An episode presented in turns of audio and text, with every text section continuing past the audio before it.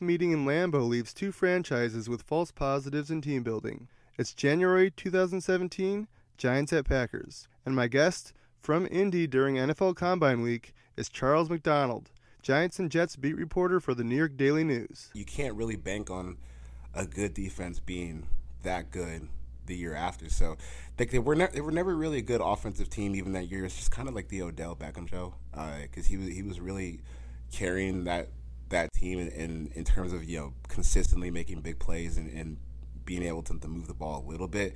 Uh, so you, you have you already at that point have an Eli Manning who is over the hill.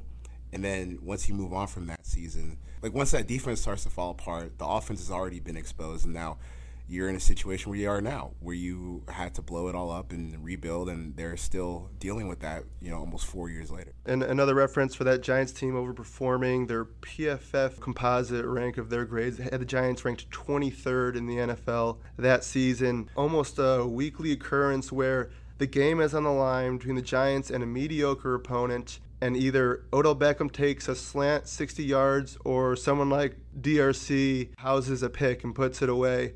Do you feel like overperforming basically what their expected outcome would have been resulted in Eli Manning being kept around in another year or two? Yeah, because one thing that that we that we see with not just the Giants, not unique to them, but every team is when you win a lot of games, teams I don't think teams are as critical of themselves as they need to be.